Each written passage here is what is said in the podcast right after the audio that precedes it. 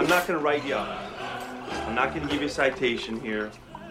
But the real problem we have here is that you got people around you, people who work from home, you know, trying to get some work done.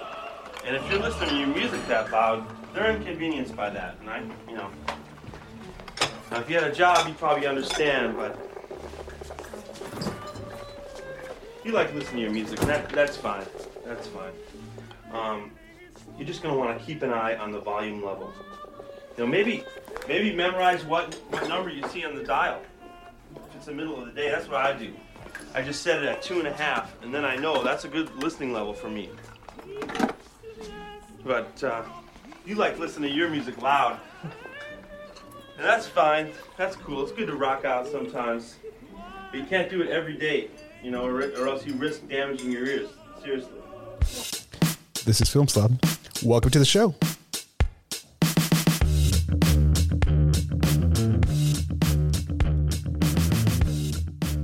So I'm CR Gonzalez once again, and I'm here with Patrick. He's back. Hey, Patrick. Hey, how's it going? Great, man. Uh, today we're talking about the Paul Thomas Anderson film from 1999, Magnolia, the three hour epic. And I know, Patrick, that you have not seen this movie as much as I have. No, I uh, I saw it at uh, best friend of the show's Juan Rubalcava's house uh, a few years ago. Yeah, he loves this movie. Yeah, he made me watch it. I think he does that to everyone. I'm sure there was pizza involved too. Mm-hmm. What were your thoughts? You know, honestly, a, fir- uh, a few years ago when I first saw it, I did not think much of it. Yeah. I I didn't know honestly that it was uh, Paul Thomas Anderson. Uh huh. Um, this guy, you know, like I didn't know it was the same director as There Will Be Blood, The Master. Yeah. Like- Are those movies you're more familiar with? Yeah, I'm more familiar with those, and it blows my mind that it's the same director actually. Yeah. and uh, you know, doing a little bit of my homework for this, seeing Mhm. that it, you know, Punch Drunk Love and Boogie Nights, and um, I haven't seen Phantom Thread or Inherent Vice, Mm. but uh, Yeah. now I want to go back and see those. But uh, yeah, I had uh, a lot more fun with uh, Magnolia this time um, in in doing my homework for this because there's so much uh, there's so much here. You know, there, there's Yeah. a lot to there's a lot to analyze. I think upon there's a lot to pick pursuing, apart. there's like a lot of things that might not seem fun about this film. yeah. But yeah, uh, one of the greatest living directors. I think. Um, I mean, I think PTA has because that's what they call him, PTA. TA. So I think PTA has a big uh, uh, place in the hearts of like American film goers. You know, this definitely, this movie especially, it it, it, it like sparked something in me that like made me understand that movies were something bigger, something very complex, something very powerful. Um, I don't remember the first time I watched it. It had to have been sometime in, in high school. But it stuck with me ever since. I for sure saw this before Boogie Nights. Um, I think if I had seen Boogie Nights first, maybe it wouldn't have had as much as the effect because I don't think Boogie Nights uh, is as personal or as powerful as this or emotionally potent. But this one, I mean, it's it's a rough watch. I mean, it, it's long. I mean, I think that's the first thing you kind of uh, notice about it. But um, also, I think w- one of the the most poignant things about it, or the most uh, fascinating things about it, is Tom Cruise's performance, and that kind of sticks out of you. And like, Yeah. if you're if you've been familiar with Tom Cruise all of your life, this is this this is this will make your jaw drop. Like I don't think he's done anything like very similar to this since. Maybe uh, like Tropic Thunder. Yeah, that's exactly what I was gonna say. Yeah, Les Grossman. yeah. So yeah. So PTA is like hands down one of the greatest living directors today, and um, I, I think it's like kind of hard to understand why this movie is very effective. Uh, there's something very visceral, like we talked about before. Uh, definitely a gut punch movie. Um, I think that's why I picked it, and um, I mean, obviously it's another uh, it's another bummer. But there's something like very electric about it. Something that's very alive. Like it, it's it's rambling, and um, some of it kind of doesn't make sense, but it all makes sense in the end. You know, like Yeah. emotionally, there's a payoff. I, I think you're not supposed to look at the separate pieces like too hard, you know, because there's a lot of like, yeah, there's a lot of strangeness uh, happening. I, I I think a word that I saw thrown around is magical realism, and I brought this up in my last conversation about Ferris Bueller about magical realism. Um, I think this, movie has a lot of magical realism happening, especially with like, um, like the frogs. Uh, I think is that the biggest thing. There's some there's some other unreal things in Yeah, here. yeah. That, Yeah. that seems to be the most, you know, outlandishly, you know, magical thing that that seems to happen. And I think if you watch this movie and you see the behind the scenes making of this, this movie feels like there, this, it was written by a 28 year old on a lot of cocaine. Uh, it, it- it's it's it, it's rough and it's messy, but it's very sweet and and and stirring and and funny. Um, and but if you look at all the the behind the scenes footage of this, like he PTA is just like he's on one man. He's he's like constantly sniffling, like touching his nose. Like I think he's like very clearly just like fucking coked out of his mind, and everyone's like, "All right, well, he, listen to the genius." So this is still, um, you know, kind of young in his career, right? His third movie between uh, Boogie Nights and, and Punch Drunk Love came, came out in uh, 1999. yeah. So this is his third movie. He was 28 years old. Boogie Nights, I think, was a year or two before this. So I think he was 26 when he wrote Boogie Nights, and he had Hard Eight before that. And he's from L.A., right? Yeah, he's from the Valley, and that's why a lot of his movies take place in the Valley. Yeah, Boogie Nights and uh, and And and, it's Magnolia. And Magnolia, yeah. Yeah, I- I'm- LA. I, I, I think the idea is that Magnolia takes place all on Magnolia Boulevard. Mm. I don't think the movie addresses that directly, but if you look at the, at the street signs in the last scene when the frogs are falling, they're on Magnolia Boulevard. Mm. So um, you kind of get the idea that all these stories are somehow connected to this street in LA in the Valley. Um, but this happened in, in 1999. And we've talked about 1999 before. 1999 is an interesting year for obvious reasons. We're about to hit 2000. Oh, you, you got Y2K, you got 9/11. Big things about to happen. But um, you've also have. Um, I think it's imperative to talk about what was happening with masculinity in 1999. And I saw this documentary recently on HBO called Woodstock 99, and they go into like this deep dive, uh, and they talk about this boiling heart of like aggressive young white men mixed with this like feeling of ennui, not knowing what to do with yourself. And we we talked about that, I I think, in our No Country episode. And they use they use uh, as examples misogynistic cultural artifacts like Girls Gone Wild or rap metal, like Limp Bizkit, and you can see you can see the anger being manifested in the music. You can see it being manifested in how um, all these kids gathered at this event and just kind of tore it down. They burned it down. It was just this anger brewing because they didn't know where else to put it. You know, Is this like uh, Donnie not knowing where to put his love? yeah, and not knowing where to put your anger. So this is like working in the background of this movie, and I don't think this movie is. I mean, there's anger in it, but I don't think it's so much about anger. But I think Yeah. masculinity is something to keep in mind because I, mean, I think that's what this movie. Well, yeah, I think of Tom Cruise's character, right? Yeah, I think this movie is like very much a, uh, about that. But uh, also, I think if you look at the, the like the spectrum, the range of PTA's movies, I mean, he's really interested in in masculinity. Um, he's really interested in like sexual dynamics of people. He, he's just like interested in why men act like horny little boys. like, I think Yeah, no, that's an interesting. That's a common thread, like a different aspect of of uh, masculinity you'll see in There Will Be Blood, right? Yeah. Um, and and a very different aspect of it in the Master. That the, like the latter part that you mentioned, like why are why are men horny little boys? yeah, You know, like yeah. The master is um, all about that. yeah, And I think uh, the title of the master, I mean, I think it's like obviously it's referring to like, you know, a, a mentor or something, but I think it's also referring to like how they're controlled by like sex. Like if you if you look at the cover of the master, it's like clearly shaped like a vagina. So the three movies that come to mind from 1999 and they're all touching on the same thing and this is why I think, you know, there might be a common through line is Magnolia, Eyes Wide Shut and Fight Club. And I think all three of these movies, they're talking about masculinity, they're discussing it's being dealt with in in certain ways in each, you know?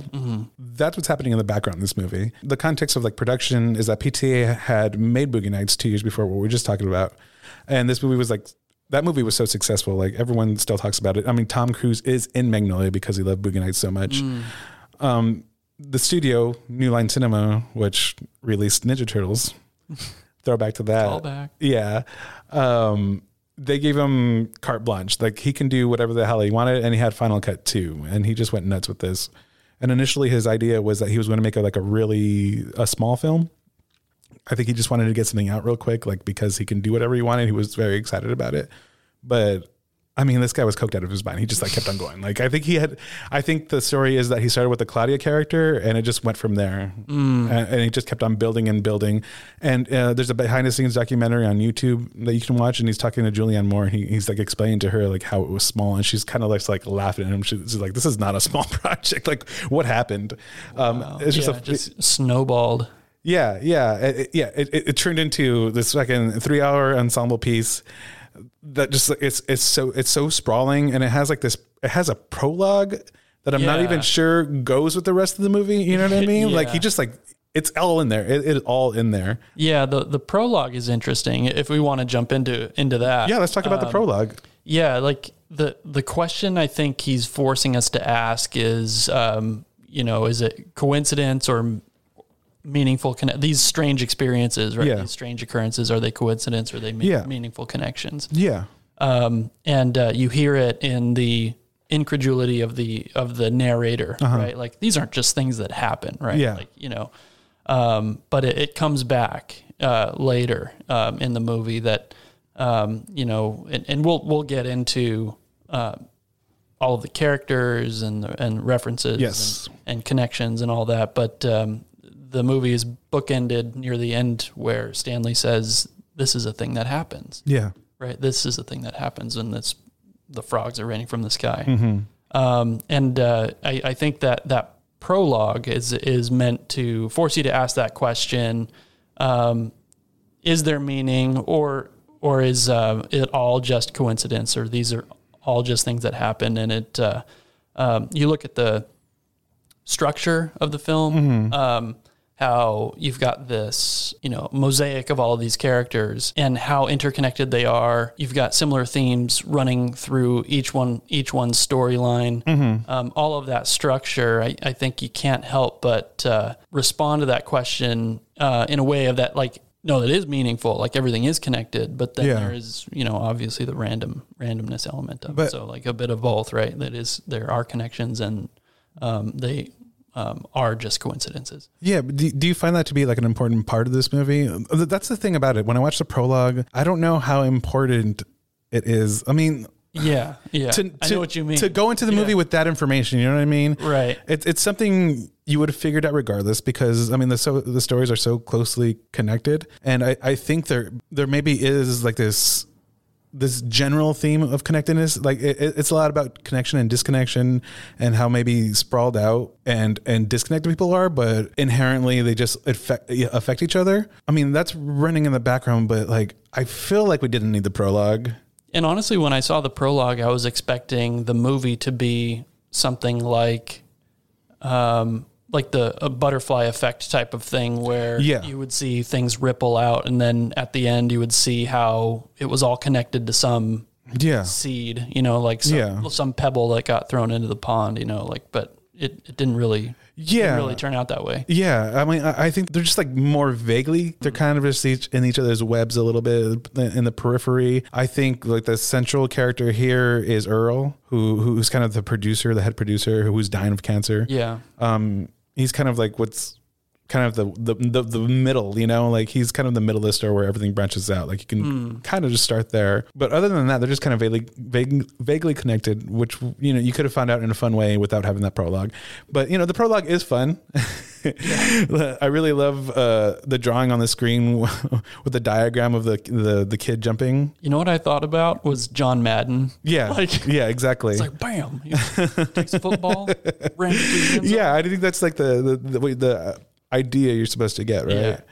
Yeah, I mean, it, it's a little ridiculous. It's funny. Um, not sure you needed it, but yeah, nonetheless entertaining. But like I said, it, it does feel like a 28 year old who's doing a lot of cocaine. I want to talk about. I mean, obviously, this is another bad dad movie, um, and I don't mean Yeah, what?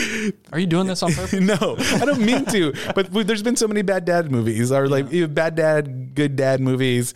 Um, Well, it makes you wonder is like, are you doing this on purpose or is this just such a common trope that, you know, this is just widespread uh, um, across films? yeah, one, I think I think my daddy issues are showing, but also, I mean, this is a common theme, and like uh, obviously we're picking these movies because we respond to them in some sort of way, but um, also, yeah, it turns out that this is like an extremely common theme that runs through movies, but um, as far as the show goes, I've been thinking about it, and it, it does feel like a, a very limited scope of what we're doing and i like i'm working on it. I'm, I'm definitely working on it. I, I want to branch out. I want to touch on other things. Another thing that i've been thinking about is um like the limited scope of like american movies that we're doing english speaking um i mean all I think all white directors so far. Just wanted to make a note that we're working on it. but you know, when you when you're dealing with something that's you know been so like, uh, uh, I mean, you know, white people make movies. Yeah. what are you gonna do? yeah. So I just want to put that as as a caveat that a caveat. Uh, we are. Yeah, we're, we're yeah. gonna we're gonna do other things. So I wanted to talk about what this movie's about, and I think obviously it's about bad dads, but it, it, I think more the broader theme is patriarchy and the negative consequences of toxic masculinity and patriarchy. And I think that's simple enough. Like, there's bad fathers, there's bad mentors, there's oblivious men who are just destroying everything around them, which is um, I, I, think that's similar to what we talked about when we talked about the Royal Tenenbaums. Mm. Um, just like a, a, general obliviousness of a of a of a bad parental figure, and um, I think that's something that PTA talks about a lot. And in a lot of his movies, there's always like a male character who says like either I don't know what I don't know what I did or I didn't do anything. Mm. You know? Yeah. And it's like the, the certain obliviousness and that's like tied to to manhood. Mm. Um, and what comes to mind is the the scene from There Will Be Blood, where uh, he gets uh, uh, Daniel Plainview to Plainview to confess, right? What like what he did. Yeah, that's that's what it took to get him to uh, like admit like what he did, what that he abandoned his boy. Right. Yeah. So he's like smacking him across the face up in front of the.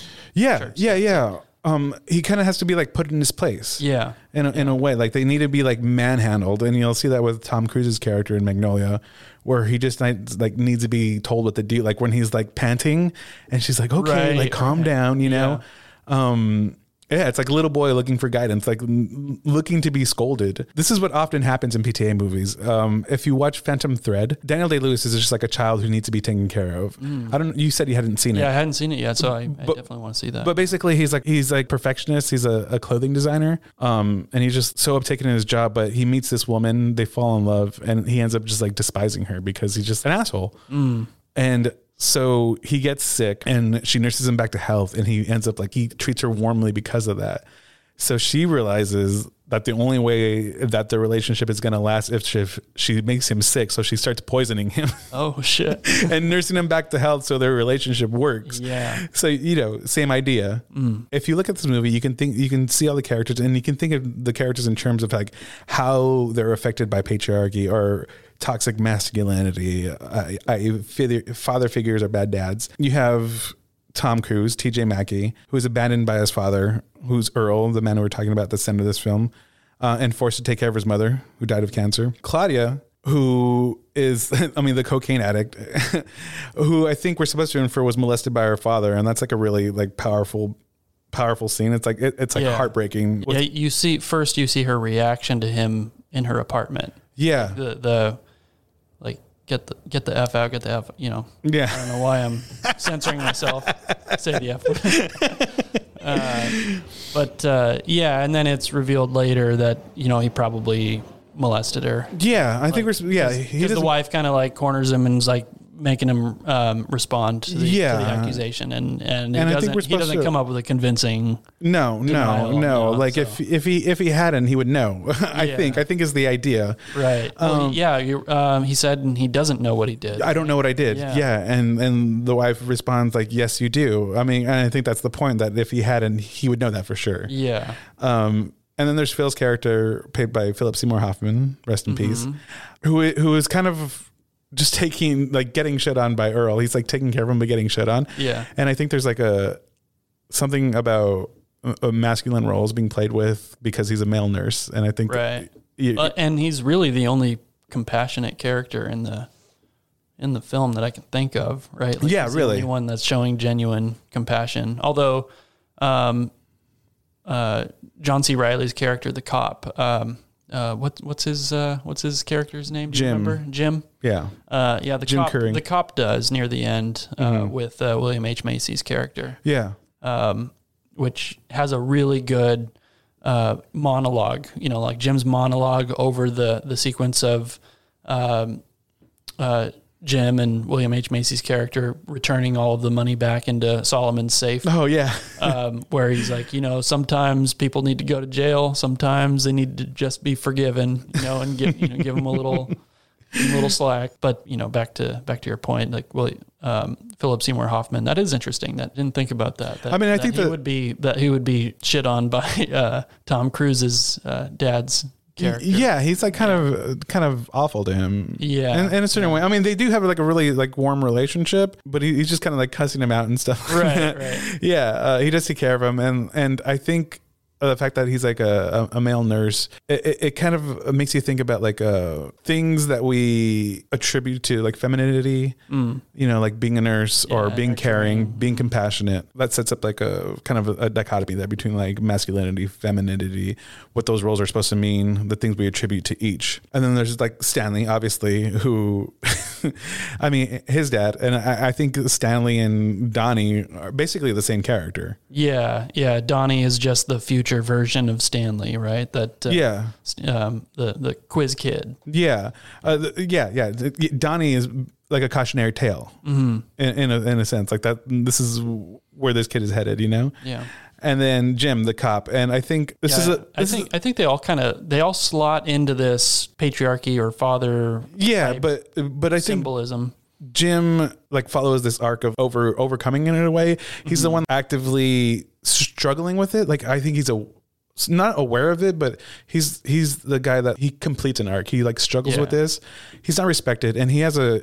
I mean, being a cop, you know, you you need to be masculine. You need to be you need to be commanding. Mm-hmm. Um, you need to have this presence, and like you, uh, as they show him with his fellow officers, they don't respect him. Like he, he doesn't have like uh, he doesn't command or, demand respect. Yeah, they're they're in a uh, huddle in uh, Marcy's apartment. The Yeah. woman, the woman they arrest. Oh yeah, exactly. and he tries to get a word in, and they're just like, ah, you know, and you can see his reaction. He's like, oh, you know, he he ventured out on a limb to try to offer something. Yeah. Like he was saying like she was being belligerent or something. yeah, and uh, they're they kind of just like dismissed him, and you can see it on his face that he's like, oh, I shouldn't have. but he's also like a warm dude looking for love, uh, and I think that's the thing that um, he can't he can't receive that unless he he deals with like his need to be masculine. And I Mm-hmm. think um, and, and and like this very phallic representation, he loses his gun, Yeah. his manhood, like Yeah. you know, Right, Um, right. and so it's like his, his quest for his manhood, for his masculinity, and you know to search for it. And I think. In the end, he finally admits that he he's a bad cop. Like he's like he, he Mm. tells Claudia, she she admits these mistakes, and she goes, um, "Now that you know me, like, do you object to never seeing me again?" Because you know she's just like down on herself. Yeah, yeah. Uh, but it, it, it turns out like he you know he's not he's not much of a cop either, and like so I think that's him like letting this go of this idea that he needs to be any sort of masculine because obviously everywhere else this else in this movie like masculinity isn't working out for many other the characters. He he really jumped at the chance to like make that kind of confession to Claudia. Yeah. Right. Like he was. It seemed like he was just looking for that, and and she was a catalyst to like get this off his chest. Yeah, I think he was desperate for some sort of catharsis to be like released from this. Yeah. Mm-hmm. Yeah. And um, like John C. Reilly's character, I, I really liked um, and how he does slot into that father symbol in some comical ways, like how he's on top of everybody for cussing. You Yeah. know, he's like, Yeah. watch the language. you know, like, uh, and uh, And with Claudia, he's telling her about her hearing. Like we, you know, in at the top of the show, how we played the clip. He, Yeah. he's like, Yeah. you know, turn it down. You're gonna hurt you. Seriously, you're gonna mess up your hearing. yeah, But I think if we're if we're considering this whole movie in terms of like patriarchy, masculinity, I think the overarching patriarchal figure is God because I think there Mm. is there's an implied presence of God in this film. yeah, yeah, Yeah. definitely. Do you And- want to talk about that? Yeah, we we should dig into um, eight two. Yeah. Um, it- it's a reference to Exodus 8 2. The first time I noticed it was um, in the prologue when Sydney Barringer's at the, he's standing at the edge of the building about to kill himself by jumping off the um, top of the building. There's a rope that's coiled into the shape of 8 2. And it, that just looked way too deliberate Yeah. for me. And um, I didn't notice it again until, you know, I saw that that was significant. I was like, this is going to come up again. It has to. yeah. Um, and uh, I didn't notice it again until uh, the game show scene where there's somebody in the audience with an Exodus 8 2 sign. Yeah. Okay. And then I started like looking it up. Yeah. Uh, and then the frogs started falling. I was like, okay, all right, it's the frogs. But, uh, but I just want to go back because, like, um, I don't think uh, you know, you'll a casual viewer will see one or two of these Yeah. twos, right? And they'll they might see the Exodus eight two sign, um, and then you see the frogs falling from the sky, and then it's oh okay, and then you go back and you tie it all together. But I just want to go da- go through like every one of these references to eight two just to to highlight, um, I guess to the listeners to like how many times it's peppered throughout the film before the frogs start falling. Yeah. But uh, in the prologue, yeah, you know the the story of the criminals being hung. Yeah. Um, one of the prisoners has eight two on Oh, his okay. chest. Uh, it's one of you know how how he's identified as prisoner number eight two. like in a mugshot or something. Uh, no, the sequence where they're about he's about to get like get hung. Oh, okay. Yeah, yeah, yeah. Yeah, he's got a sign on his Greenberry chest Hill. that says Yeah, okay. two. Yeah, Greenberry Hill. Yeah. Um, the uh, story about uh, uh, the firefighter picking up, picking up the scuba diver. Mm-hmm. Um, eight twos on his airplane. Yeah. It's on the fuselage and it's also on the wing. Um, the uh, blackjack dealer, the the scuba diver, he deals that firefighter an eight Yeah. first, and then he's like, uh, you know, give me a king or something, but or an ace. He's Yeah. like, I need an ace, um, and he deals him a two. So he deals deals him an eight, and he deals- him a 2 Mm-hmm. Uh, the very next sequence, and this is all just like bang, bang, bang, bang in the prologue. Yeah. And uh, the, I think the next sequence is um, it's an awards dinner where they do tell the the story of Sydney Barringer. Um, it's like at the little like the little sign that says when the dinner is being held. It, the dinner is being held at eight o'clock, eight or eight twenty. Oh, okay. At eight twenty, and um, Frank's uh, "Seduce and S- Destroy" infomercial. Uh huh. Um, the n- like two of the numbers in there are eight two. Uh huh. Um, This is very much like Lost. yeah, yeah, yeah, very much. Yeah. Um, Jim, uh, Jim, Jim, right? John C. Reilly's character. Yeah. His uh, dating message at the very end, he's like, "Hey, if this, if you're the person I'm looking for, leave a message at box eight two, and uh, um, and then uh, the the preci- precipitation chance of precipitation, 82 percent. All these references to Exodus eight two. Yeah. Exodus 8 2 is um, Moses to the Pharaoh of Egypt saying, you know, if you don't let my people go, God will smite your borders with frogs. Yeah. Like that. You know, will rain rain uh, down on frogs. And um, I just kind of see that as obviously it's important. Like, what is, what is the reference of. Uh, It seems like he was Exodus 8 fixated on it, yeah, totally, totally fixated on it. And it, which is the product of a drugged out mind, but also, I mean, you can tell there's relevance within the story. Yeah. As far, I mean, what do you think? I mean the the closest closest parallel I see is like the the exploitation of children. Yeah. You know, I, I see I see I kind of see Stanley as a uh, Moses type character. Uh-huh. Um, uh, he he's a prophet in a sense in that um, you know, and, and Stanley is is the genius kid at at the game show. Uh huh. Um, he gets uh, free time to read Yeah. and on his desk um, in free time he's reading about weather You know, a bunch of the books on on his on the desk are about weather Yeah. when he goes to the tv station um, his questions for the staff there are about the meteorological equipment Yeah. and uh, when it does start raining frogs he's the only character that that's not surprised by it you know like he Because it's something that happens. yeah it's something that happens that you know he says it's the, that's the other end of the bookend that that you know this is just something that happens Yeah. something that happens um and uh you know you could even say that he's going to his father at the end of the movie like Moses to the pharaoh and and telling him you need to be nicer to me I love that. yeah you know like he's going to his dad and say hey you just you need to be nicer Yeah. I see it in terms, I mean, I do see that. Yes. But also, I see this need to be free from guilt for many of the characters. Mm. And this idea of, yeah, yes, there are father figures getting people down, but it's also people dealing with guilt. And I, yeah I think of, I mean, I, I think of Tom Cruise, uh, Frank's character. Mm. I mean, obviously he's dealing with a lot of shame and a lot of guilt, so much so that he has to create this whole story for himself to hide from it. Um, you know, Claudia's character, Jim, with a lot of shame and a lot of guilt. John C. Reilly, Jim, he's dealing with a lot of shame about being a bad cop, about not being masculine enough. And and I see it as these these people need I mean, uh, they need to learn some sort of like self love in a way. I think it's sort of signaled in the end when Earl dies. There's some sort of- sort of catharsis for everybody, where everyone's like kind of let go in a way, where where this wheel that's holding everyone together, which I think is like a, a web of like shame and guilt, just kind of like falls apart because like the, the middle falls apart. You know what I mean? Yeah, yeah, I agree with you. I think um, I think the frogs can be treated more broadly than that specific. You know, children just being like, "Hey, let my people go." Yeah. I don't. Yeah, I- I think you're right. Like, I think broadly, all of the characters do have some kind of resolution or catharsis at or after the frogs. Let's talk about Donnie. Yeah, Donnie. Um, as one of my favorite scenes with Donnie is him begging his uh, boss, you know, not to fire him. Yeah. Uh, yeah, let's listen to that. Solomon, please, please! I am so fucked here if you do this! This is the worst timing! The worst timing I could ever imagine! I need to keep working. I I have so many debts, so many things. I have I have I have I have my surgery. My oral surgery coming. What surgery? Oral surgery! Corrective teeth surgery. What is that? Braces. Braces? Yes! You don't need braces. Yes, I Your do. teeth are fine. Your teeth are straight. I need surgery. I need corrective oral surgery. Honey, you got struck by lightning that time in Tahoe. You went on vacation. I don't think braces is a good idea. Solomon, just let, let me ask you once. Please, please don't do this. How are you paying for the braces, Donnie? I don't know. Oh, this is incredible. How much are braces anyway?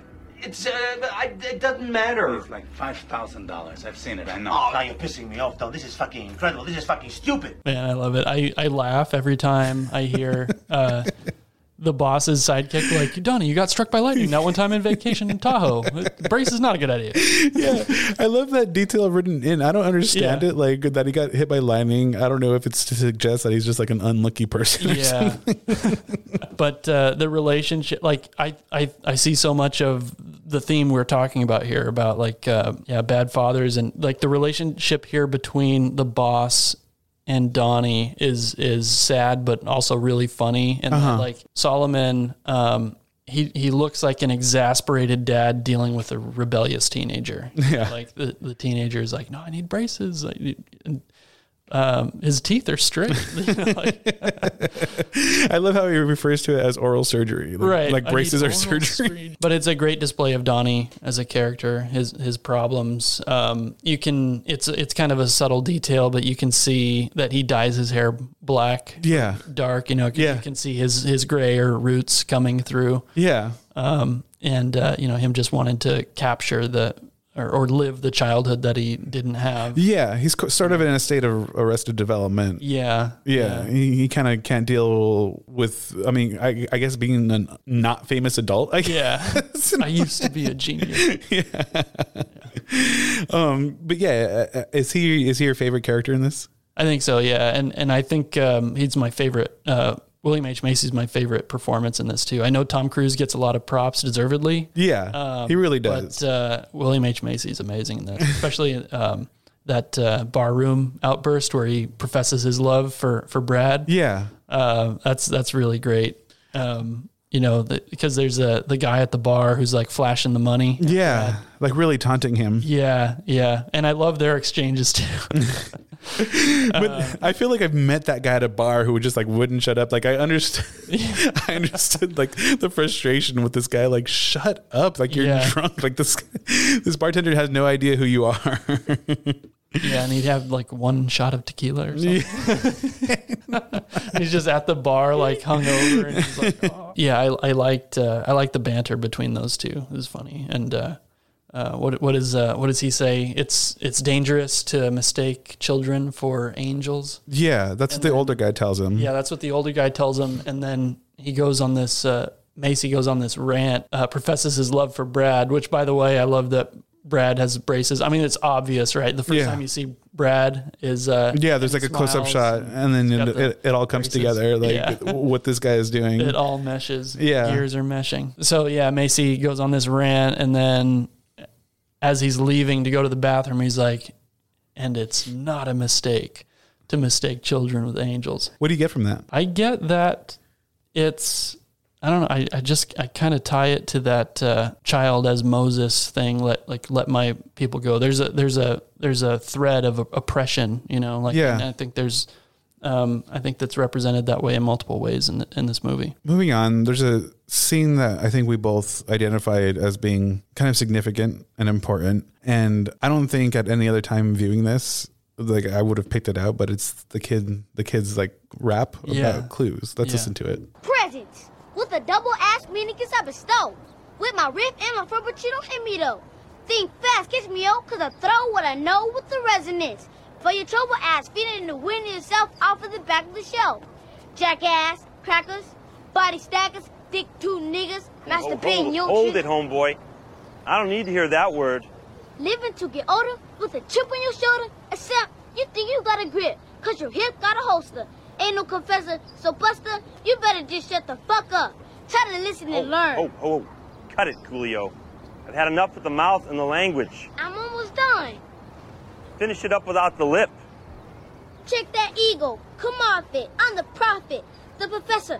I'ma teach you about the worm, who eventually turned to catch wreck with the neck of a long-time oppressor. And he's running from the devil, but the debt is always gaining. And if he's worth being hurt, he's worth being painted. When the sunshine don't work, the good Lord bring the rain in. And that shit will, will help you solve the case. Okay, whatever that meant. Sure, it's real helpful, Ice T. Did you listen to me? I was listening to you. I told you who did it, and you're not even listening to me. I'm through playing games. Be cool. Stay in school, okay? Get out of the street now. My first question is, I was wondering, did did PTA write that? like, I was like, I wonder if he wrote this, if this kid made it up, or I don't know. I was wondering about like where that came from. But you have some points about this scene, and I have a few more points that I want to jump into. But let's go over yours first. Sure. Um, yeah, the the kid is uh, like Stanley. He's a prophet in this, um, yeah, and that you know I think we can, you know, just tally that up on the scoreboard as another instance of this of this theme. Yeah. Our our friend Juan actually told me the other day that uh, there was there was more to the worm's character. Yeah, in this there in, is. in, a, in another cut of the movie. Yeah, it was a whole, a whole whole subplot. Yeah, yeah, that, uh, and I and I suspect that the kid um, actually kind of folds more into this like child exploitation theme, like e- even more. You know, like if we were to see more of that plot. Uh huh. Um, but uh, another another point. Uh, there's another Exodus 8:2 reference in there, um, not not directly referencing the numbers, but you know the the kid says when the sunshine don't work, the good Lord brings the rain in. Um, it's another Exodus reference, and again, John C. Reilly, you know, not listening to the kid, kind of comically like assuming that role of the paternalistic figures, like, "Hey, watch your mouth." um, also, I think he calls them like three different rappers. Yeah, he calls them Coolio Ice-T, and Ice Coolio, and I Yeah. don't remember the other one, but yeah, another really good scene. There's a scene with that kid. The kid's name is Dixon. I don't know if they ever say it in the movie, but when the trailer for this movie came out, he was like a prominent part of the trailer. Mm. There's another scene. I don't know if you caught this, but there's a scene where he's like sitting watching TV in the living room with a bunch of other kids. I don't. I didn't know what to make of that. Did you have any thoughts about it? That's uh, the worm coming in, right? I think that's the worm. Yeah. He's coming in. And he's like grabbing him, and the worm is the worm is his dad, right? Yeah. Well, we've yeah, 'cause I, I, yeah. If you read the deleted, I don't know if it was ever filmed, but if you read like the deleted parts of the script that contain the worm, the, you find out that the worm is his dad, but also the worm is Marcy's son. So the kid we see rapping is Marcy's, Marcy's grandson. grandson. Yeah. Um, but his name's Dixon. I don't know if we ever get that in the movie. What this made me think of, I wanted to talk about this idea about the placement of black faces in this film um, just black characters. There's three of them, and I think we can consider the work of Bell Hooks, which is a scholar that you might hear about if you're like in a gender studies course or something. Um, but Bell Hooks talks about she theorizes like the placement of like black faces, female faces in pop culture media, and she asks important questions about the placement and where we see a black face, where we see a woman's face. Like one of her big questions is about uh, using James Earl Jones's voice in Star Wars. Like, why is it the black voice that's supposed to represent like you know this encapsulation of like evil or villainy? And then you know. Or, or the way that we look at black artists and why we look at them in different ways Um, another thing is like she talks about Spike Lee and how Spike Lee's always been considered a failure, even when he was just having a really illustrious career, mm. and like the different ways that we you know we view white and black artists. And she encourages people to understand that when we're watching a movie, when we're watching TV, when when we're looking at things that you know are exposed to to many people, and, and she understands like the power of pop culture, and she'll say over and over again is that like pop culture is pedagogy for many people. Like this is where Yeah. people are getting all their information. This is where they're learning. And there's so much money behind these images that we see that you have to understand that these are all very intentional. Like, you know, if, if you if you see a black face on screen, there's politics behind that and the placement of it and the character that they're playing. And I, I think it's I bring this up now in this movie with this movie because I mean this is considered like a you know masterpiece by many. Uh, interesting movie, but I, you know, just like the placement of the black characters in this movie, are, it's very interesting. I mean, I, I think PTA is probably like using this to like discuss the the the deterioration of white patriarchy, as you can see uh, in, in in the the deterioration of Earl, who was like the man, like you know, sort of like the the God presence, Right. aside from God in the film. But I think it's like also an odd point to make in a movie full of white people. well, yeah, and it's an interesting point about Earl too, because he's from a totally different era. Yeah. like he's especially um, how how visually they show the like the old um, reruns of his show. Uh-huh. You know, like him, him when he was a young man, like black and white, yeah, black and white game show. Yeah, he's like a totally it's a totally different era. Yeah, definitely. I mean, so there. I, I bring this up because I, I I feel like there's shades of this. No, no pun intended. But I feel like there's like shades of this in this movie ab- ab- about like you know PTA addressing this, um, especially with uh, in, the, in the kids rap. He brings up like uh, the term "long time oppressor," and he talks Yeah. about like uh, police having guns and. Um, he talks about stroking the trigger, so obviously, like you know, the, the phallic imagery of that gun, but also just the fact that you know authority and patriarchy go hand in hand. Um, it's the power of the oppressor. Do you, uh, let me ask you: Do you, do you uh, read any significance in, in Tom Cruise character and the interviewer? Yes, so that's a, another relationship I was looking at. I, I wonder why specifically, like it's a black woman, you know? Yeah. And I think it's because it's like this power struggle happening, and he's intimidated and uh, like aggressive. Let's listen to that. The Battle of the Bush is being fought and won by Team Mackey. We're gonna start rolling now. What? Well, I thought we were rolling. Come on, go, go, go, Whenever I am firing pearls at you here. Listen, I want you to know that I am not succeeding in the bush because I'm Frank T.J. Mackey. Uh, you think about this. I mean, there are women who uh, want to destroy me. No. I find that hard to believe. Yeah, and, and when when it gets subverted, he uh, flips out. Right when she gets the upper hand. Yeah, yeah, he does. Um, he's like, he he tells her this isn't a safe place for you. You know, Right. Yeah, when she walks into that room full of like, I mean, uh, it's it's men, but also it's a bunch of white men. like, um, and then like he's like he's like flexing in front of her, like his bulge is like right there in front of her face. He's like trying to be very intimidating. like five socks stuffed in there. Yeah, exactly, exactly. It's like very disfigured. um, but I, I mean, like, I, I just wonder about that. Like, the what's going on with these faces? You know, I mean, we have Marcy, which is like, I mean, almost like a character caricature. You know, of like of like this black woman. Um, and then we have this whole story that was uh, omitted about the worm and Dixon, and um, in, in that omitted story, the worm and Dixon are going to rob Stanley at a coffee shop for his money because Stanley just wants to help him. You know, like Stanley's like, oh, I have money. Because the worm is all fucked up. Like the worm killed his dad, and that's who's in the closet at Marcy's place. Oh, So yeah, he like he's he like hits him in the neck with like an ashtray and kills him, and that's Yeah. and he like Dixon says this in the rap, like you know hitting at the neck or something like that.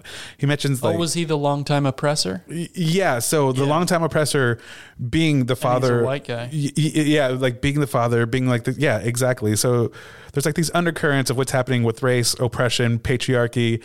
It's all mixed in, but it's like PTA just kind of cut it out and he lets it like hang as a mystery in the air. Yeah. But still, you're left with like to wonder what do these black faces mean in this movie? It seems all very intentional and. The interviewer, her name is Guinevere, and I w- and and and Guinevere. I mean, what the name means is white magic, or like like I'm just like, what is Yeah. going on? Like, I. I don't have like a, a broader point to make, but I think it's something worth chewing on. I think it's something to pay attention to. I mean, it's kind of something I want to pay attention to more as we go through more films. I think it's something that cannot be ignored in this movie. Nice. I think I think that's like the point I wanted to make about that. I just wanted people to chew on that for a little bit as you're watching this movie. Yeah, and just kind of think about it. I'm sure other people will come up with different things as they think about that. But there seems to be like an intentionality, but also no certain point being made. Right. Let's go to stray observation, the fun stuff. Um, one of my big ones, I mean, we already talked about this, was the God factor. Um, because like there is a presence of a God in this movie, which is like I think it really interesting, really funny. Um, but I mean, we talked about it, we discussed it. But when when you're talking about Stanley saying like the, these things happen, it seems kind of uh, dismissive. Like what? Like that's odd. Like why would he say these things happen? Right. But right. I mean, I, these things do happen. like over history, it has rained frogs, like in real life. But it's happened to me. I was in Bakersfield once. This was when I was 18, I think. I was dating a girl in Bakersfield, and we're out there in the middle of the night, and it started raining frogs. Like they were small frogs, but it was raining frogs, and like. I had I must have seen the Magnolia Magnolia by that time because I I made the reference in my head. I was like, oh shit, like this is something that happens. This is a thing that happens. Wow. Yeah, so yeah, it's a thing that I- happens. I've, I've read about it, right? Like you can have like a storm, like pick up uh, frogs from a um, pond or something, and it rains on. them. Yeah, exactly. But I mean, like, like I guess they're like Yeah. light enough where where like they can just wh- what is it like Yeah. Get picked up in like condensation. So I'm, I'm not sure if you noticed this, but the uh, blackjack dealer is a scuba diver. Uh, another word for a scuba diver is a frogman, and his, his suit is green. You know, and like he, he gets dropped from the airplane into a tree. Like, Yeah. Uh, what connected it for me was I was, uh, you know, I didn't even connect it when I was watching the movie, but I was scrolling through doing my homework for this and um, just kind of scrolling through the different shots, and I saw that scuba, like the guy, this the guy in the scuba suit stuck in a tree, and I was like, that's so intentional. Yeah. yeah. Also, that that guy is Patton Oswalt. Yeah, Yeah. yeah, yeah. Um, which is funny. There's a few people in this because uh, PTA was known for like hanging around LA at the time. So there's a lot of like Largo people. Largo's this club in LA that's a comedy club. So there's just like you know the people have got appearances in this and. Um, Paul F. Tompkins, who's an improv comedian, has a funny story about trying out for this movie. You should listen to it, and look it up. I, I would not do, do it justice, but basically, it's about him going to a reading unprepared, sitting next to Tom Cruise. Another uh, kind of stray observation was Julianne Moore's character, which Yes. uh, I I cannot figure out how she's how she slots into all this. She- but I mean, there, she's she's a very interesting character. yeah, well, here. No, no, that no, no, that can't happen. Earl doesn't want him to have anything. Well, that's what will happen. So fucked up and over the top, I can hardly. Linda, stop! it. Now you take a moment, you breathe, and one thing at a time. Shut the fuck up. You want me to help you, Linda? Shut the fuck up. Shut the fuck up. You need sober up. Now you must really shut the fuck up. Now, please, shut the fuck up. Linda, I have to go. let me call you a car, Linda. Shut the fuck up. Oh my god, that's so good. uh, one of the one of the complaints about the movie that I see around and, and I agree with is like the melodrama. Like all of these characters are so dramatic Yeah. about and like one of the things that I don't quite buy is um like uh Philip Seymour Hoffman's character, the hospice nurse, just being like devastated by this thing happen. I mean, What do you mean? Like about I- the way I- about Earl dying? You mean? It's it's like yeah, like it's his job. Like he sees people die every day. Like imagine if you had an emotional breakdown every day at work.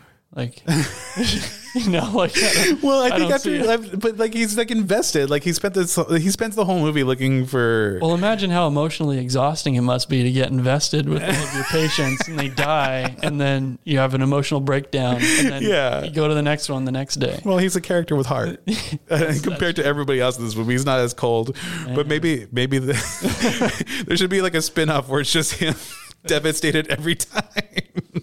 So I, I think that scene like is so soap opera y. Uh, Which one? The shut the fuck up scene? Or, yeah, yeah, But like, she's really uh, going for until- it. until She's she really starts going for saying, it. Shut the fuck up. Yeah. Shut the fuck up. Shut the fuck up. It's like she's uh, all of the different like intonations in her voice is like she's saying different things with each one of those shut the fuck ups. Yeah. And the very one, the Yeah. last one is her slamming the door. Shut the fuck up. It's basically an exercise in acting. Like how Yeah. many how many different things could I make you feel? It's like I am Groot, but shut the fuck up.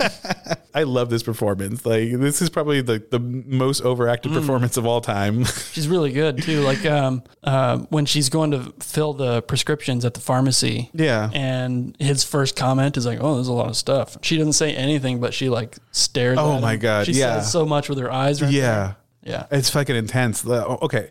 So you're saying she doesn't have a place in this movie, right? Yeah, Like it I've- doesn't really make sense to you as a character. yeah uh, with my kind of analysis i gave with like the the kids and and um, father figures Yeah. oppression and and things like that I Yeah, for don't sure. see Not not in that slots into all reading, but in yeah. any reading of this movie, do you think she has a place in it? Like, uh, did or did, did it seem like so out of place? Like, I don't know. I I, I have an idea. go for it So I was thinking about this when you said that, and I was like, yeah, I mean, it doesn't make sense. I do love her performance; it's big and it's funny Mhm. uh, in a sad way, but um, I think that this character needs to be in this. Otherwise, the only significant female character would be Claudia, and she's like pretty much saved by a man.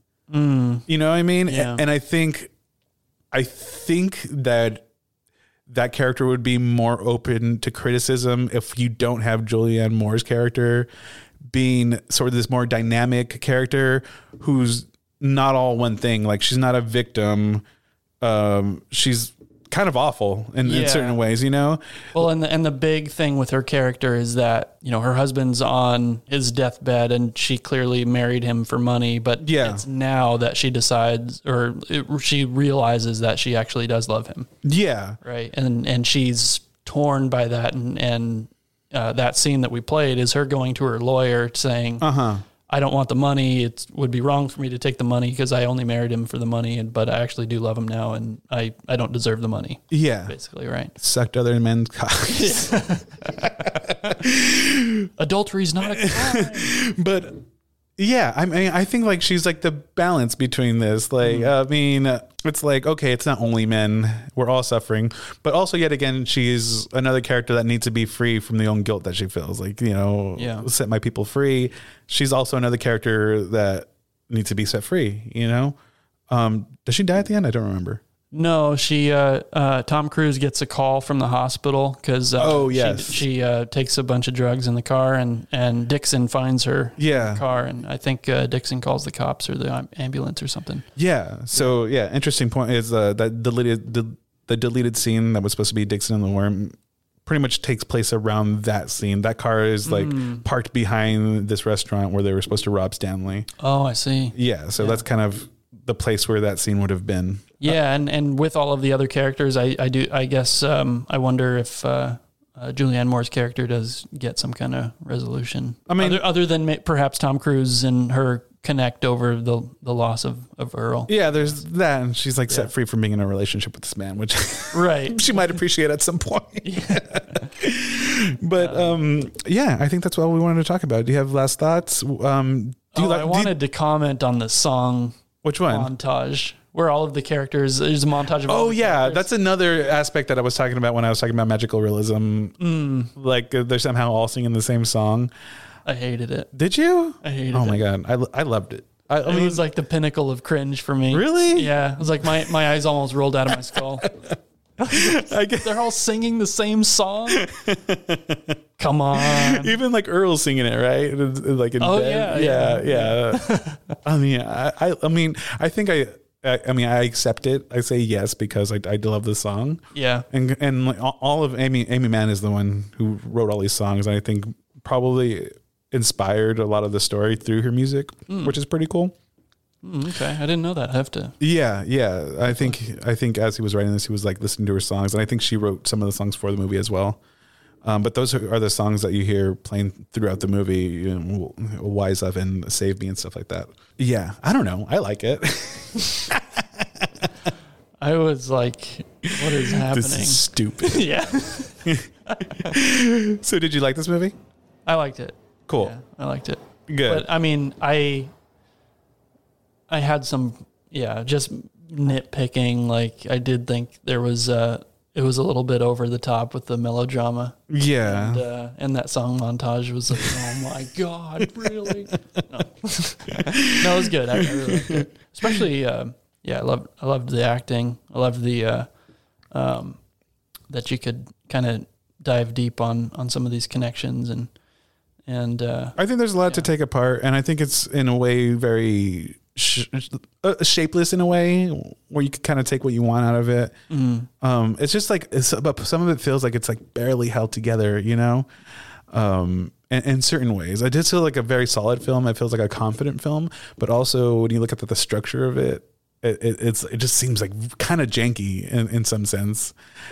Yeah, Um, and another uh, kind of you know a little throwaway observation, but I, I was reading a bit, and uh, um, the the word mosaic comes to mind. Yeah. you know, like mosaic is also a word that you can use to describe something that like refers to Moses in the Bible, Hmm. and it's like uh, I don't know if it's meaningful. I don't know if that's purposeful or intentional. Is that is that the like where the word comes from?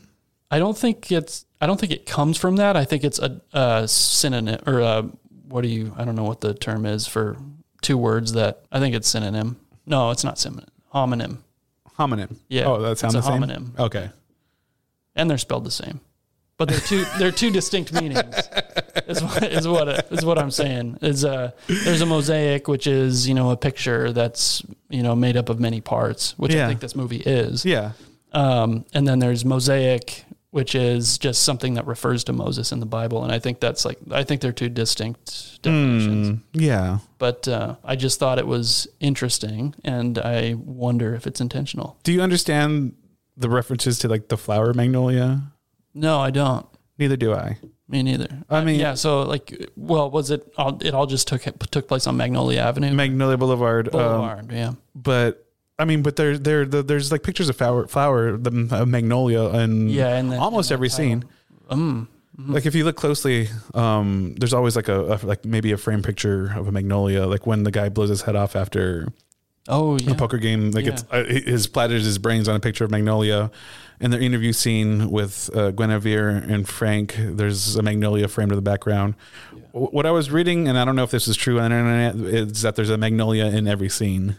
Mm. Um, I didn't catch that, but I wasn't looking very hard. Yeah, I wasn't. I didn't catch that. I'd have to go back and look. and I think generally the idea is that people are connected as like petals on a flower. I, I read something. It seemed like kind of like a stretch about like uh, I don't know something about like the healing qualities of like what magnolias were used for or something like that. But it, it seemed like kind of like a stretch. Hmm. Yeah, I don't I don't know if there's like a really like a direct correlation aside being from like these people are all connected in like this you know Yeah. tapestry a mosaic Yeah. um, I think Magnolia just happens to be the name of the street that this all takes place. I mean, but you can you can kind of apply it that way, right? That, that Yeah, for sure. Like that, all of these characters are petals on a on a flower. I'm sure there's like a dozen other ways to to to, to approach this movie. Um, but yeah, that's it. That's our conversation. Feel good about right. that? Yeah, it was good. Awesome. We'll see you next time. And that was our talk about Magnolia. I hope you enjoyed that. We got real critical thinking on that one. Let us know your thoughts. I would love to hear it. Once again, this is C.R. Gonzalez. The other voice you heard on today's show is Patrick Kelly. Next week, we're doing Speed Racer, the 2008 Wachowski sisters film. We did it with our friend Josh Calixto from Bad End Podcast. That's B A D E N D. You can listen to that podcast on Apple, on Spotify, and everywhere else. I suggest you listen to that podcast. He was an inspiration for this show. I love Josh, and I'm glad to have him. It was a great talk. Subscribe and rate us wherever you listen. You can follow us at Instagram at, at Film Slobbery. That's F I L M S L O B B E R Y. The music you're listening to now is written and recorded by Randy Flores. We love you, Randy. You should love Randy too. Sit back and listen to his music. We'll see you next time.